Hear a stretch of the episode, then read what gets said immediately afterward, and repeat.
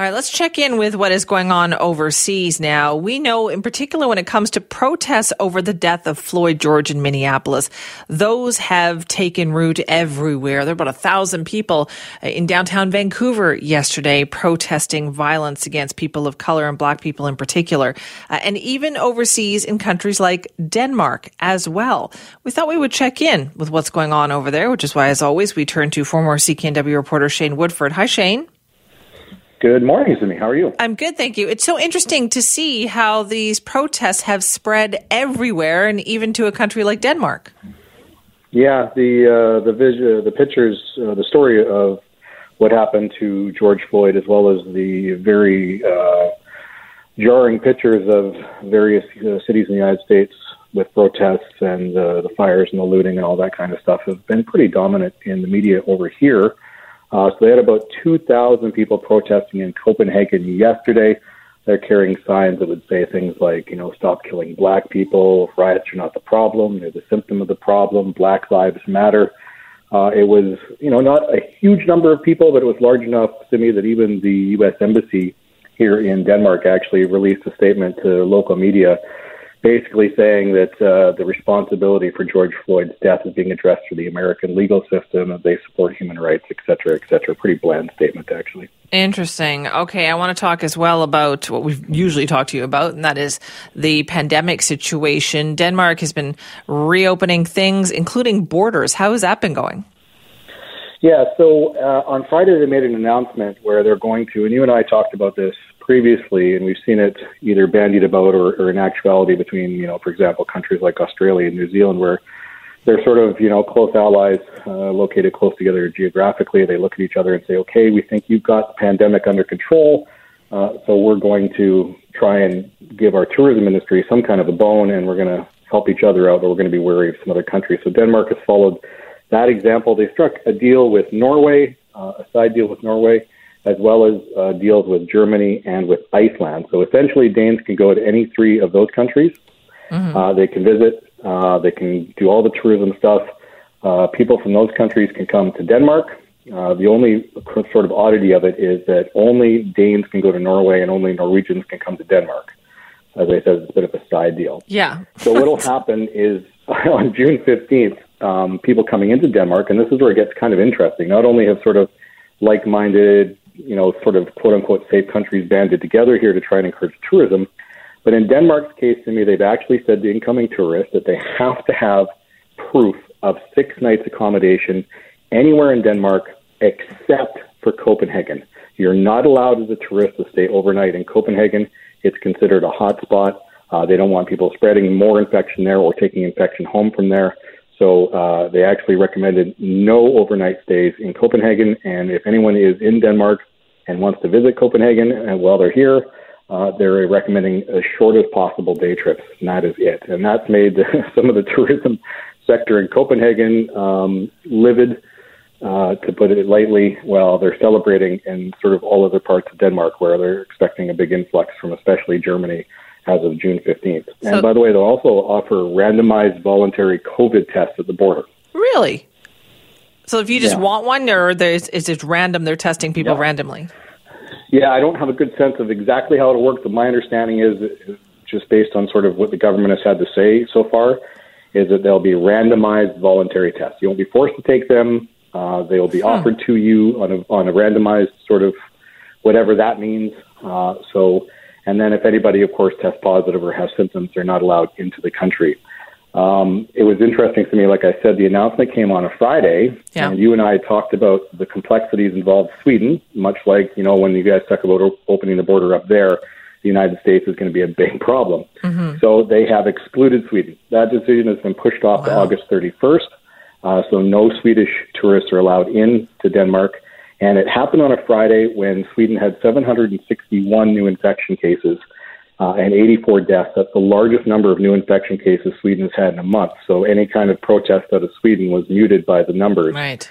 So that was fairly interesting. It is. All right, Shane, thank you. One quick note if you're a Dane and you're going out, you can't visit cities over 750,000 population either. Otherwise, it's a two week quarantine coming wow. back in. So, big wow. cities is a big point in this thing. Okay, sounds like it. Thanks, Shane. Thanks. That's Shane Woodford, our freelancer in Denmark, former CKNW reporter. This is Mornings with Simi. Protests have been happening all across the United States and they show no sign of abating at all. Last night, the protests, along with some vandalism and looting, spread to cities like Seattle and Washington, D.C. There was also a peaceful gathering here in downtown Vancouver yesterday. We'll have more on that in a few minutes. Right now, though, let's find out more about what has been happening south of us. And joining us now is Global News Washington correspondent Reggie Cecchini. Good morning, Reggie. Good morning. It's been quite a night in Washington, D.C. Give us an idea of what's been going on. Yeah, I mean, look, it's been quite a, a last week now across this country, but, uh, you know, right now in Washington, a very different scene than what we saw just 10 hours ago standing in the same spot at the entrance to Lafayette Park uh, going into the White House. Right now, it is a cleanup effort. Uh, it is more media here than anyone else, but last night when we were here, it was a protest that spun wildly out of control.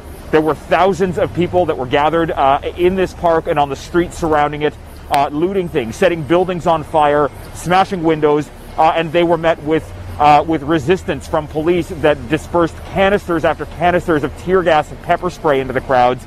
This is something that has been going on for days, and we don't know when it's going to end. And what? And you must you're there this morning, right outside the White House?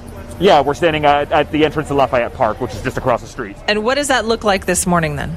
Well, it, it's last night when we were standing here. There's a there's a structure at the front of the park that is you know it has this park material, and it was uh, it was toppled with with hundreds of people on top of it last night. When we came back this morning, it is a charred shell. It, it was set on fire right after we left. Right behind me is uh, is is a historic church that presidents all presidents attend at least one mass in this church. The basement was set on fire. Right next to it, the AFL-CIO, the largest labor federation union in the country, its building was set on fire and its windows were destroyed. Uh, this is a scene that plays up and down the streets around the White House and around the district right now uh, as these as these these protests turn into riots. They become rebellions uh, as, as people sit there and say that their voices have not been heard for decades and centuries, and they are waiting for somebody to listen to them. Is there any indication that that is going to happen, Reggie? Like, what has been the White House response to this? Well, look, the, the White House response Apologies for that. My mic just fell off. Apologies for that. Uh, the the White House response has been quiet so far. I mean, the president he was on Twitter uh, throughout the day yesterday. He's been on Twitter so far this morning, but vocally uh, he has been silent. And his press secretary says uh, that a message uh, from the president from the Oval Office isn't going to stop what they say is Antifa, uh, and therefore the president doesn't need to speak. But what he's actually doing is fanning the flames with the with the tweets that he has been using and sending for the last couple of days. it really is starting to uh, keep a country that's on eggshells uh, more fragile than it was, you know, say a week ago. Right. And so that there doesn't seem to be any sign, though, that things are slowing down or calming down in any way. No, and, and, and it's because there is no top down messaging. This is much like it was in the coronavirus pandemic that we're still in, uh, that this is being left up to state governors and local municipalities to try and deal with uh, when this is a nationwide problem. There is a, st- systemic problem with racism in this country, and they need messaging coming from the highest levels, which would be the president, uh, and that's not happening, which is why we have states calling in national guards because they understand that the police forces uh, are, are tense between communities, and this national guard is being called in as a way to try and buffer the situation. You know, this is something that has been burning in people's uh, in people's lives for decades and for centuries, and and you know it yeah. comes out when we see these situations uh, that involve police involved deaths. Now we've seen this happen before, but I'd have to say it's, it's much it was much more localized in the past, where all of this does seem to have been set off, you know, by the death of George Floyd.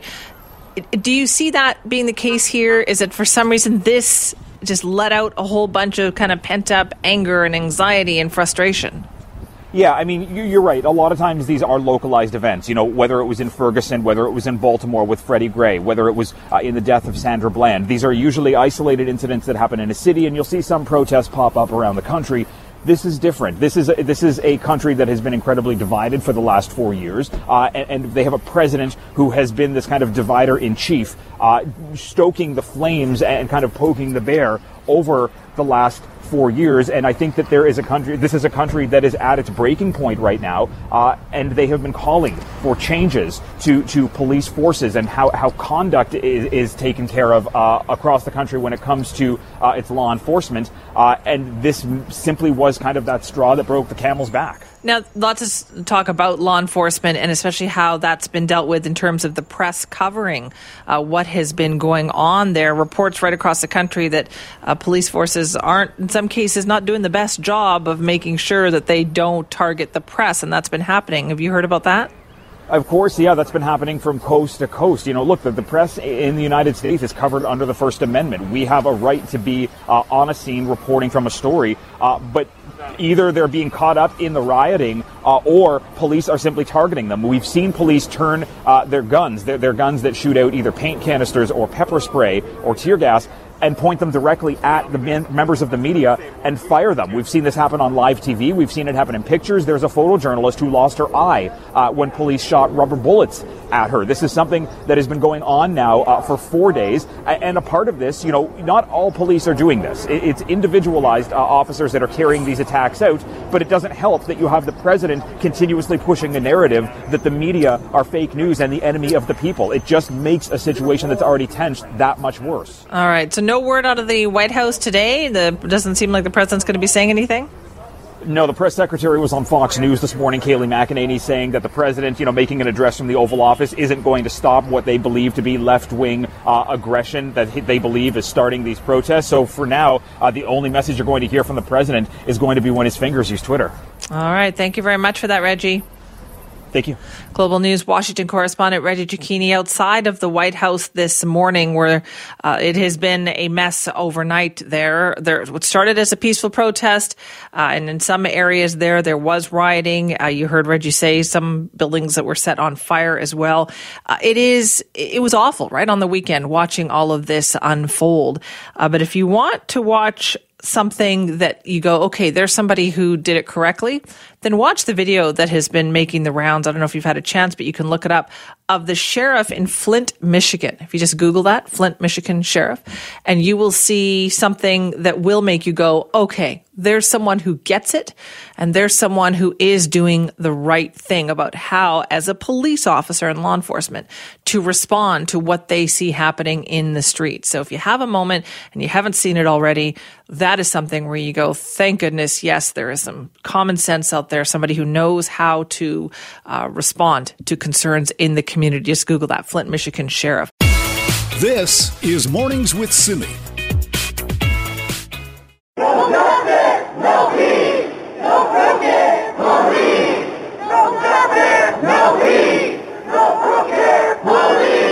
That's the sound of about a thousand people gathered downtown at the Vancouver Art Gallery late yesterday afternoon, early evening. And they were also, like so many people around the world yesterday, protesting police violence against people of color and in particular black people.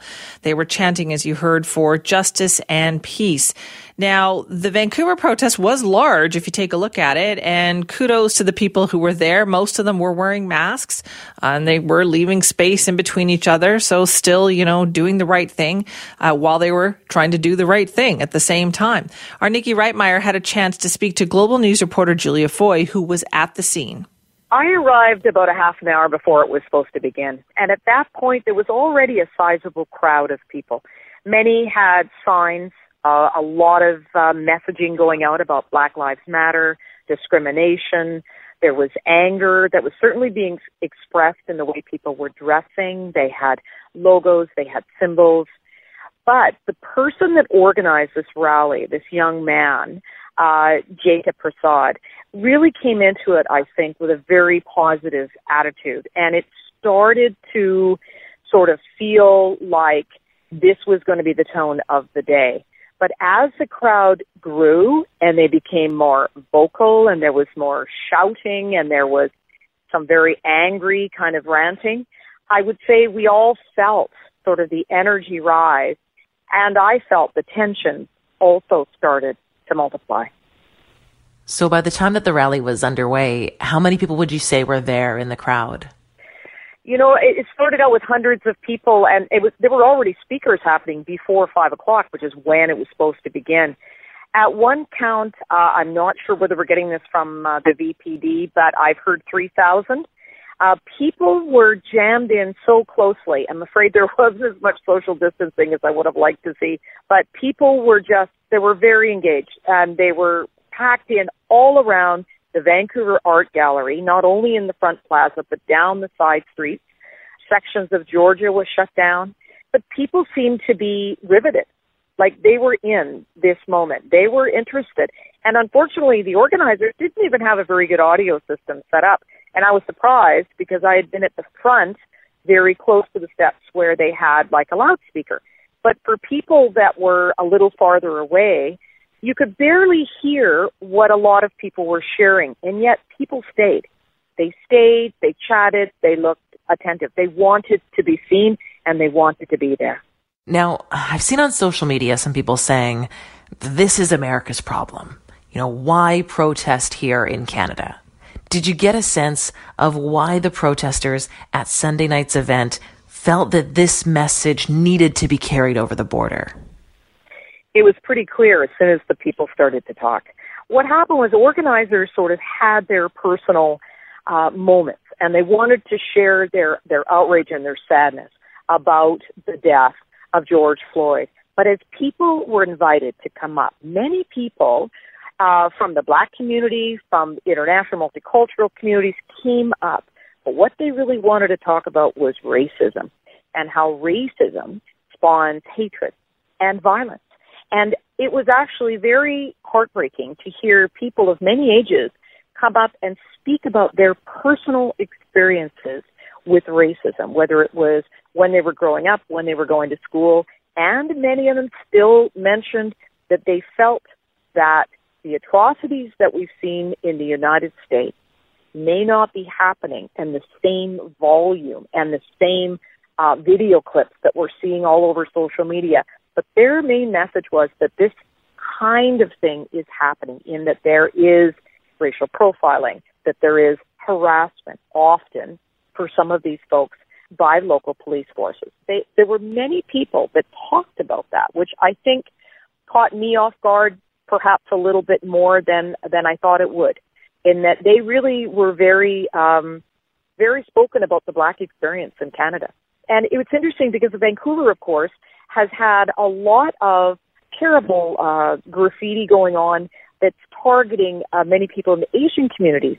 Mm-hmm. There were not as many people sort of talking about that, and I think we wondered if maybe more people from uh, Asian communities would like to join in and speak to this.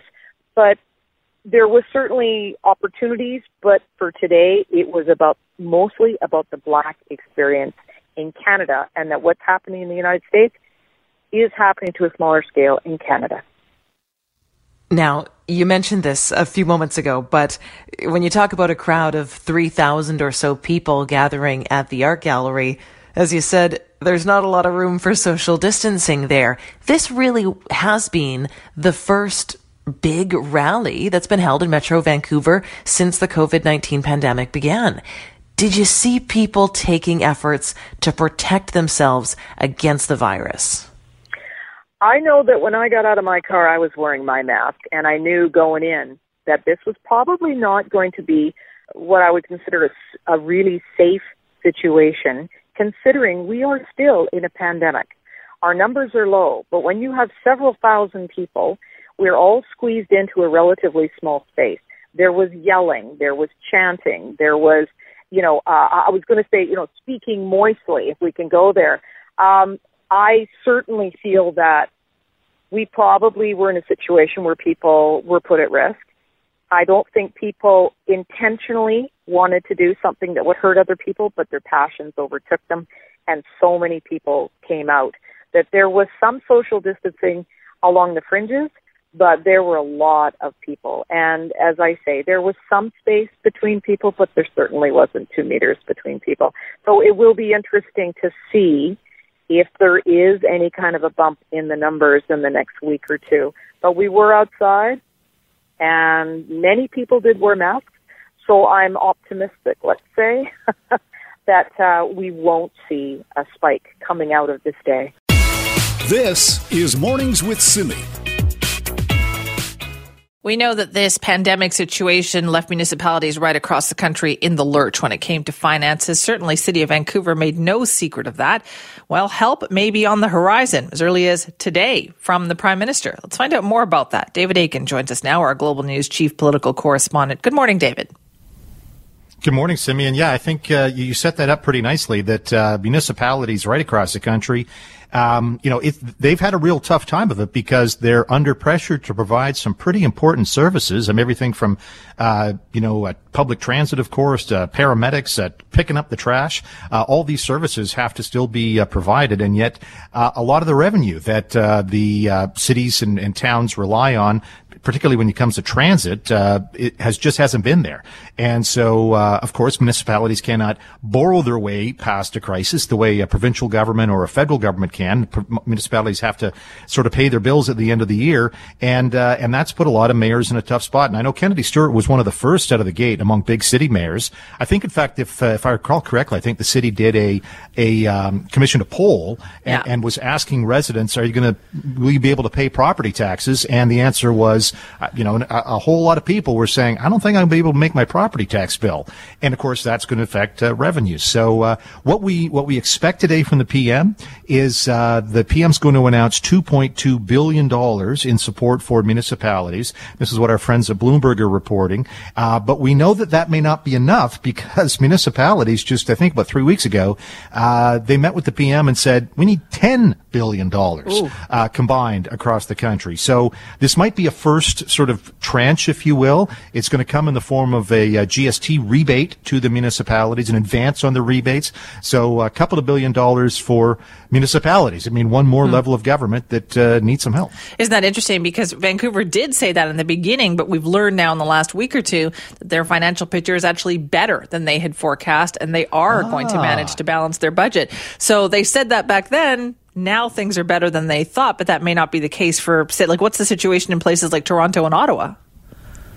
Right. Well, I guess it all depends on, uh, you know, in Ottawa is sort of a unique case because it's a federal government town. It's probably a bit like Victoria in that sense, a government town. Right governments are kind of pandemic proof and people are still to a degree uh, moving about the city. But uh, I know Edmonton's the the, the the spokesperson for the Big City Mayors Caucus, and Vancouver would be part of the Big City uh, Mayors Caucus. Uh, Edmonton's Mayor Don Iveson. I know Edmonton is in particularly rough straits. Same thing with yeah. Calgary, Mayor Nenshi there. So it really sort of depends. And uh, very interesting to hear though that Vancouver finds itself yeah. in not such a bad spot. But I'm sure if there's money to be had, no mayor is going to turn it no. down. Uh, but again, it sounds like it's an advance on uh, rebates. So you're getting right. money now that you might have counted on on down the road. So we'll have to see how the program plays out. And can we also talk about the fact that we're hearing increasingly about Canadian families who are kind of stuck on either side of the border and have not been able to reunite here? Yeah, and it turns out, I mean, we, you probably heard anecdotal evidence about this. We have here, we've heard about one case where, uh, you know, dad is an American and mom is a Canadian and mom's about to give birth and dad can't get across Ooh. the border. So, so these, uh, you know, compassionate, uh, sort of situations. In fact, there's 1500 Canadians who, um, the, an immediate family member is on the wrong side of the border and, and there's been requests to have the, I guess, American come up and be on the Canadian side of the border. So far, uh, that's no go because uh, it's only essential travel is allowed over that border. Um, but the PM last week brought this up with the premiers on their weekly conference call. They did talk about this. The prime minister is sympathetic to the idea of trying to find a way to reunite families, um, but not all premiers are. I know uh, I'm not exactly sure where Premier Horgan is, but at the other end of the country, uh, Premier Blaine Higgs in New Brunswick, he's hardcore. He doesn't want that border loose in one bit, uh, even if it is for compassionate reasons. So we'll see. At the end of the day, the federal government does have control on this, and I know the the approach the prime minister has tried to take is is to make these rule right. changes by consensus all premiers want that border to stay otherwise pretty tight. Uh, we'll see where we go with uh, compassionate uh, considerations. I expect a decision probably sometime this week on that. All right. Thank you, David. Okay, thanks, Simi. Cheers. Our David Akin, Global News Chief Political Correspondent, there giving a preview of what to expect from the Prime Minister today. Sounds like money coming for municipalities right across the country. This is Mornings with Simi. Well, today is a big day here in BC. We're taking a very large step forward in trying to get things to return to what we were doing way back in February, which seems like such a long time ago, doesn't it? And among the things that we are doing today, we're returning to school. We're going to be talking to the education minister about that, but also increased bus service. For example, as of today, once again, passengers will be able to board from the front of the bus again, not just from the back and fare collection will resume. That's a big one. So they will be collecting fares again. And capacity is also going to increase from about 50% to about two thirds now. But how can TransLink do all that and still ensure that buses are safe for both passengers and drivers? Nikki Reitmeyer spoke to Gavin McGarrigle, the spokesperson for Unifor. Have you heard any concerns from drivers about the safety aspect of this as we move into some of the changes today? Well, we've been working with the company on uh, various protocols for the barriers. Uh, our safety committees have been working with company officials. Um, no one has been here before. We haven't, you know, come out of a pandemic and had to move in this direction. So we've been working with them to try to make it as safe as possible. There are uh, concerns across the membership about uh, keeping themselves safe and also keeping the passengers safe. And so we're going to have lots of representatives on the ground uh, tomorrow morning just to make sure that everything's going as smooth as possible. All right, that is Gavin McGarrigle, the spokesperson for Unifor. Joining us now to talk more about this is Kevin Desmond, the CEO of TransLink. Good morning, and thank you for being here. Yeah, good morning. What kind of an effort has gone into this to make this day happen? Uh, well, great lead in from uh, Ms. McGarrigle and, and, your points. It is um, a transition day for, for us as well, uh, resuming front door boarding, asking our customers to start paying the fare again on the buses. Uh, we did a lot uh, working with our workforce, with the union, uh, to make sure that could be done safely. So all of the buses have uh, barriers or, or temporary uh, uh, vinyl curtains, if you will, separating the bus operator from the customers as they go on the front door.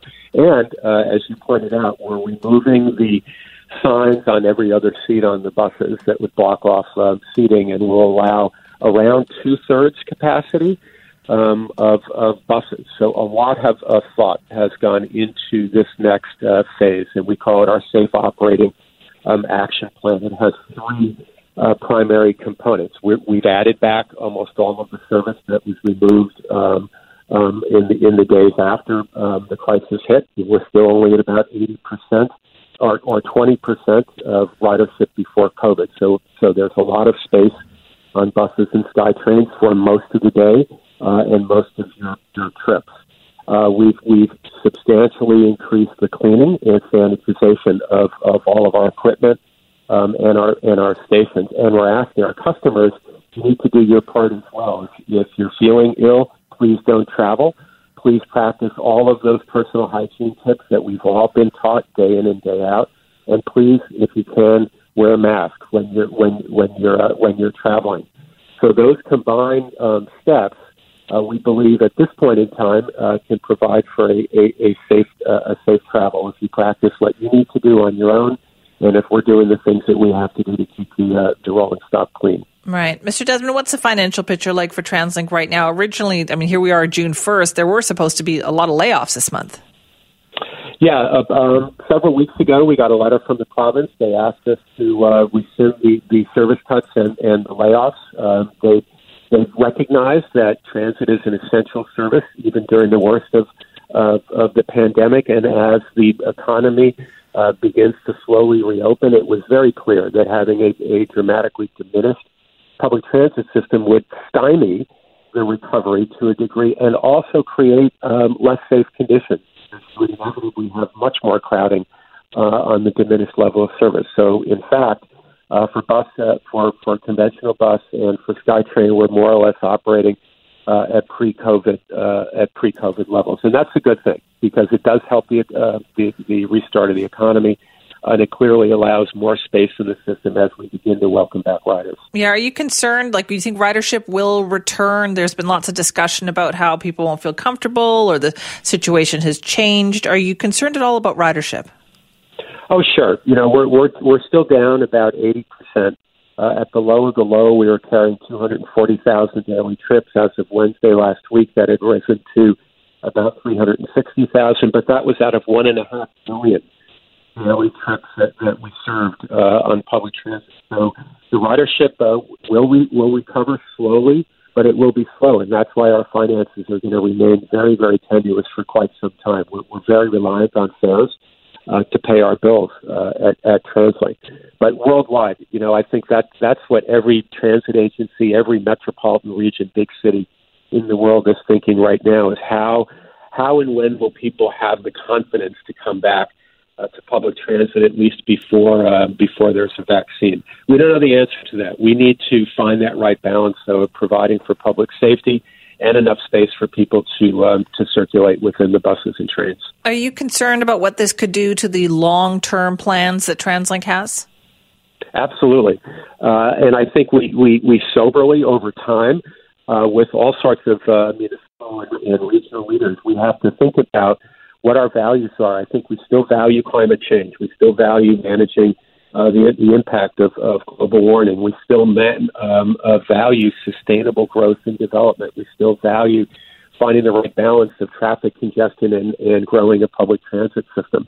And, and I personally think once the uh, once once the pandemic ends and there's a vaccine and we get back uh, to a sense of normalcy, all of those values are still going to be front and center. Uh, so the necessity to first restore all of our service to second to restore our fiscal stability, uh, and then get on with, with, with whatever types of uh, growth plans uh, in the aftermath of the pandemic um, are, are considered viable and important for the region that we find ways to do that. So, does that mean that what we did have on that 10 year plan and things that we kind of had on the drawing board is everything kind of on pause while we wait to see if we can still do it? No, not at all. As a matter of fact, you know, the Broadway subway project is going to move forward. Uh, that should go to contract uh, in a little while. There was a lot of talk last week in the media about the Surrey Langley SkyTrain.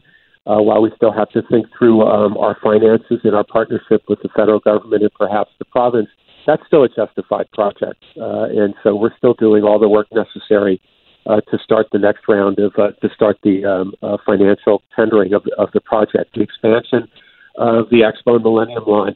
Again, this is a blip. I see this as, as a blip. It could be a year, it could be two years of, di- of diminished ridership, but these types of investment are needed for the next 10, 20, 30 years.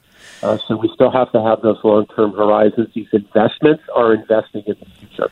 And that's what these investments are about in the future. You talked about cleaning. Can you give me an idea of what the cleaning protocols are like right now for buses and SkyTrain? How often will they be cleaned? So um, thanks for asking the question. SkyTrain, we're, we're cleaning each and every day, and we're instituting what we call pit crews in about four or five loca- uh, terminal locations um, throughout the uh, throughout the city.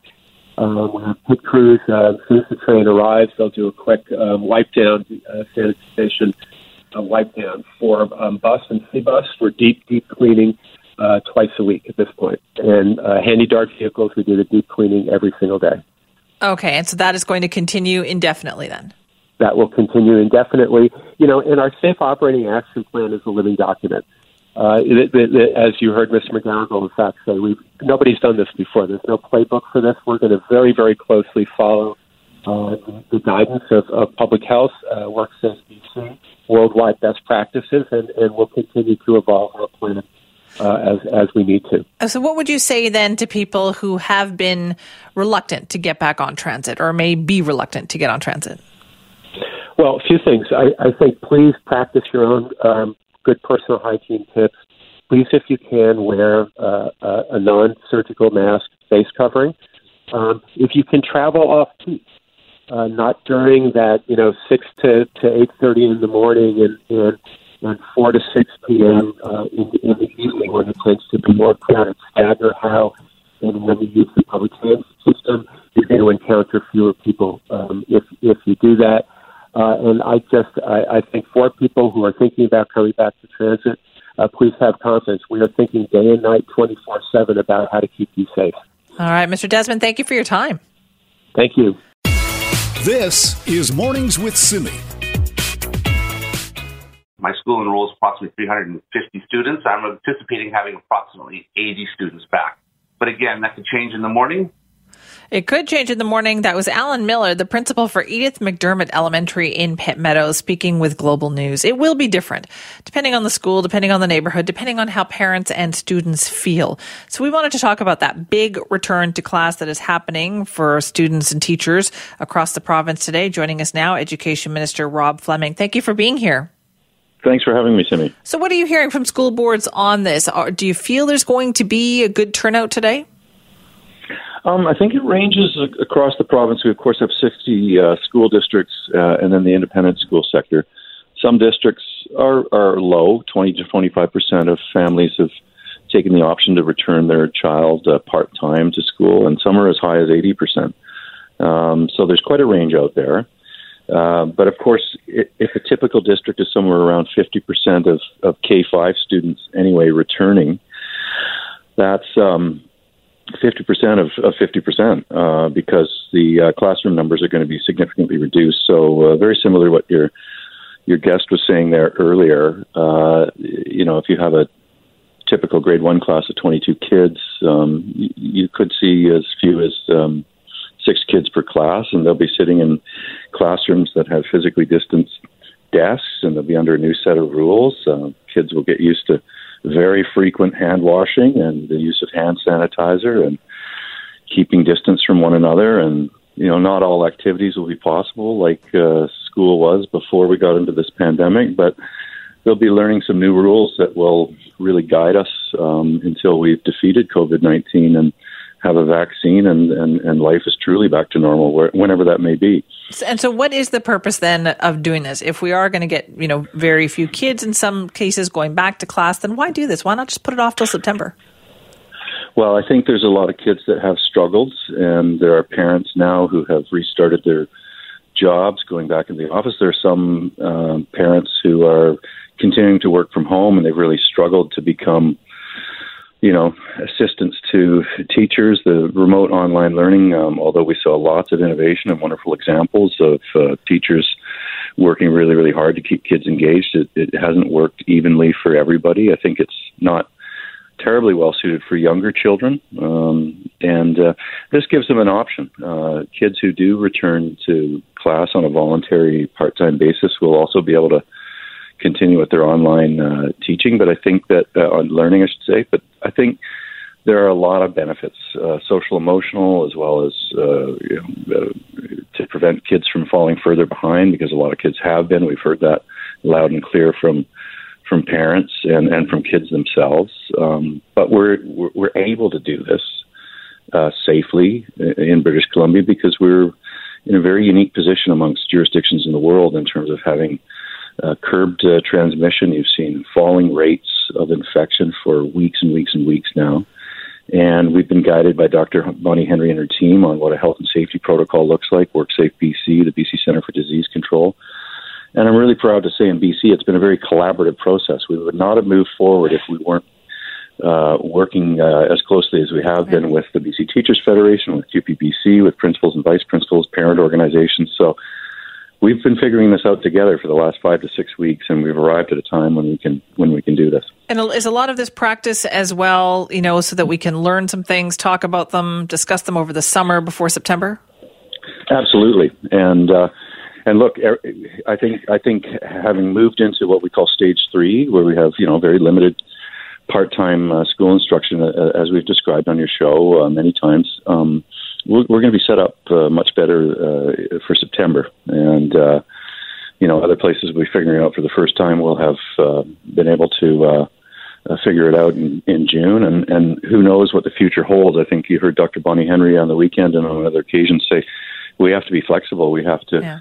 you know, we'll, we'll continue to be science led if we do have outbreaks or a, a so-called second wave in, in, in, the fall and winter of this year, we'll, we'll have to move back. Um, we'll have to move back. We'll have to move forwards uh, based on what is safe and what is happening in our province in terms of uh, the virus. And very quickly, then, Mr. Fleming, what do you say to parents who are apprehensive about this and they maybe they don't want to send their kids back? I would say that they have the option of not doing that. And that's perfectly understandable, and uh, there is no wrong decision for your family uh, to either return your kid to school or or or not uh, continue with the online remote learning. Um, it's also okay to change your mind. I know there's a lot of parents that are going to see how this goes, and they may express some interest. We certainly saw that in New Zealand and Denmark and other places where they've safely restarted their schools. That some took a wait and see attitude. Seeing is believing. They'll want to see the health and safety protocols. They'll want to hear from their friends and fellow parents uh, who have returned to school, perhaps. So, all right, we'll uh, we'll see how that goes. Well, thank you very much for your time. Thanks for having me. This is Mornings with Simi. No no peace. No crooked police. No government, no peace. No crooked police. Those are the sounds from the steps of the Vancouver Art Gallery late yesterday afternoon. We know that people were taking to the streets all over the world, particularly in the United States, and as well in Vancouver and Toronto to protest injustice. Now, in Toronto in particular, one of the reasons why so many people turned out was to protest the death of Regis Korchinski Paquet, who died after falling from a balcony while police were responding to a 911 call in her apartment. Now, initially, her family had quite strongly come out and blamed the police. Uh, in a statement, though, the family's lawyer has now kind of walked back some of those allegations. An investigation into what happened, into her death, is now underway. But obviously, that has deeply impacted uh, what those protests in Toronto look like. So, to talk more about that case and other issues surrounding this is Toronto based criminal defense lawyer Ari Goldkind, who joins us now. Ari, thanks for being here. Pleasure to be on with you, Simi. Now, tell me a bit about this case. I'm not sure it's been so crazy busy. Not all Canadians have heard about this. Nor should they, because there's so much misinformation, and you were very, very polite to that lawyer where you said he walked it back. That's putting it about as mildly as I've ever heard it, because he did a press conference, and I know him. He's a lovely guy. Uh, he did a press conference that made it very clear that what the family was suggesting through him is that eight police officers went up to a mental health call on the 24th floor of an apartment in Toronto and they essentially chucked a young black lady over the balcony. That is the impression that was left. That is the impression that was left to fester all over anti social media. By that I mean Twitter. And it led to all of this media coverage as if the police went up there and killed her. Anybody in the know, and I am in the know, and there are many in the know, knows that's not what happened. Okay? The way it works, though, Simi, and this is important, is that in Toronto we have what's called the Special Investigations Unit. Okay?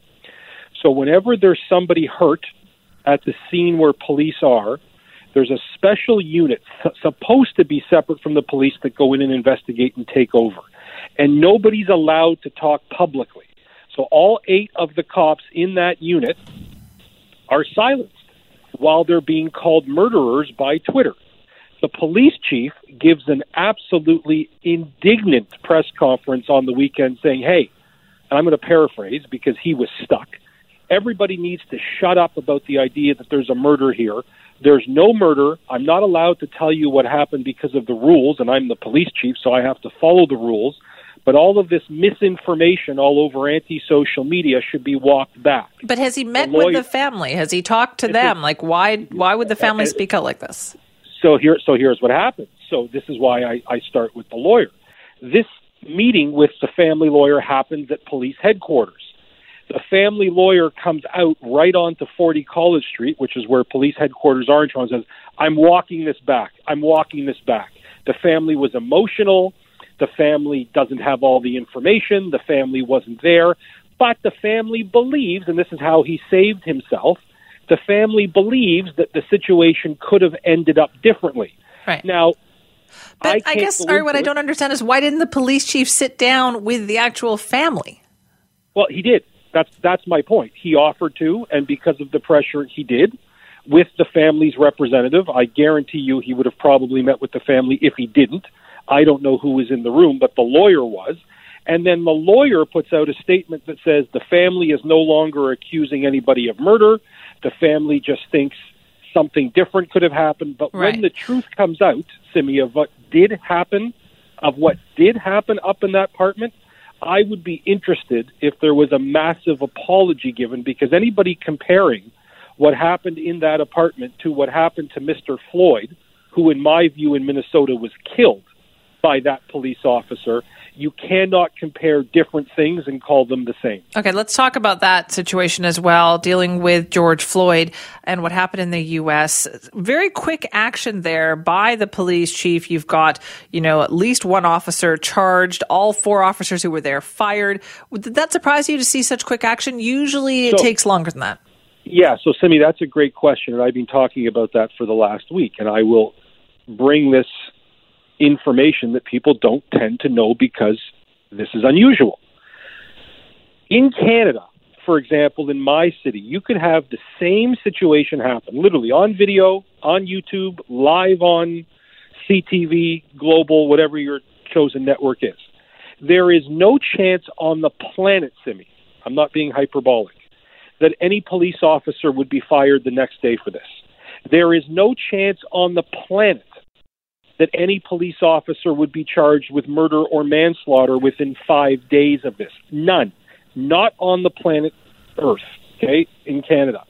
So what's really interesting and important here, given that we see the violence and the lo- and the uh, the rioting, the looting, the looting of innocent businesses, innocent people's lives being destroyed by these violent people last night, is in Minnesota. This is key. There has never been a firing or an arrest this fast, and that has not led to any calming of things. I've understood the rioting and all of this to happen when no cops get charged Right. and the thin blue line. But here, you're absolutely right, Simi, and it's important for people to know nobody have sat on their hands. And in fact, you could make an unpopular argument. You could that the officer was charged too quickly and the four of them were fired too quickly. But that argument in today's day and age will not hold water. Also, Ari, as you say there, there's an awful lot of cases where that never happened. And I think that's the frustration that you're seeing out there. But anyway, thank you very much for your time this morning. Appreciate that. Pleasure, Simi. Ari Goldkind is a criminal defense lawyer in Toronto, talking about some of the reasons why Toronto protests have ramped up as well. But again, what we're seeing, I think, happening in the U.S. is cumulative frustration. Maybe in this case, they acted quickly, but what about all the other cases where they did not? This is Mornings with Simi. You know, COVID 19 is not the first pandemic the world has seen, and it certainly will not be the last. I mean, history has shown us that. But where do we put it in historical perspective, and what are we learning from it? Before the next one comes along. Well, our next guest has written extensively about pandemics. In fact, his new book just out is called On Pandemics Deadly Diseases from Bubonic Plague to Coronavirus. And he joins us now. It is Dr. David Waltner Toews. Thank you so much for joining us. Good morning. Happy to be there. Well, good. You you first wrote this book thinking about SARS and H1N1. So, at what point did you realize, okay, it's time to update this with a new edition? Um, well, actually, H1N1 hadn't. When I first wrote the when I wrote the first edition back in 2005 six, and it came out in 2007. It was I was focused on diseases people get from animals. So I was looking at there's a whole range of diseases, everything from West Nile virus and rabies to the foodborne diseases and so on. Uh, we and then we had SARS and we had an almost pandemic with uh, bird flu. It never quite materialized as a pandemic. And then um, when this came up, the publisher called me and said, "Can you update that?" And I thought, "Well, sure, I can update it." But actually, when I dove in, I realized it was more complicated than I thought. So my wife didn't see me for a few weeks um, as I tried to figure out what was going on because we've had a kind of shift. Even while I was writing the last book, it's not just this animal. You get that, you get exposed to it, you can vaccinate. Um, we've had this shift that that's related to a whole bunch of things like the way we eat, the the uh, the, the global population. Mid '60s, we went from like three and a half billion people to now over seven billion. We went from a few billion chickens to 20 billion chickens. Uh, pig production increased. And, and what happened in this? Most people start in the market in in Wuhan, but Right. I kind of look back and I say, well, what happened before that? Well, in 2018, there was a virus called African swine fever, which hadn't been seen in China before. It came out of Africa and it was in Europe for a while and it was in a few other places. Got into China. 2018, 2019, half the pigs in China, so 200 million pigs, China already had most of the pigs in the world. So 200 million pigs died from this disease or were, were killed off in order to prevent its spread. It doesn't get into people, but this is so this is happening like last year and the year before. They also had some outbreaks of, of uh, bird flu, chickens died off, and then we came into um, the Chinese New Year, the end of the the year of the pig and the beginning of the year of the rat. So you got tens of millions of people. They're going to the market. They're Yeah. trying to find something to eat. So you, the, the guys in the market, the people in the market, are just trying to meet this consumer demand, and and it's really hard because there aren't as many pigs, there aren't as many chickens, and so they're selling whatever they can. So they're just they're being good capitalists, if you want. So this is all in a setting where you know the the global trade in in pigs and in chickens has increased massively in the last decade Right. you know, three, four decades.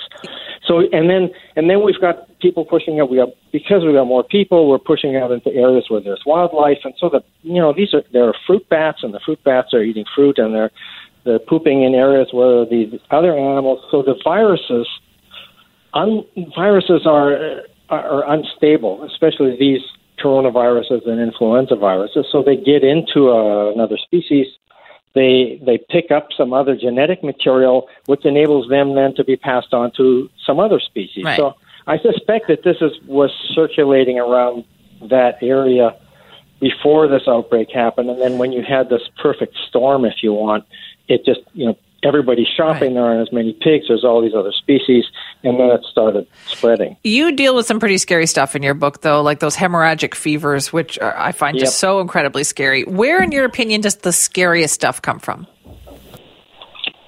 Uh, the scariest stuff. The, for people, the scariest stuff is if it it adapts to um, to to us being you know transmitting among people. Yeah. So things like Ebola virus tend to stay in the same area. I mean, there have been huge outbreaks in uh, between 2013 2016. There were 20, 11,000 people died in in French um, in French West Africa, and then 2018. Uh, there have been uh, another couple of thousand deaths in Democratic Republic. So that's a really scary disease.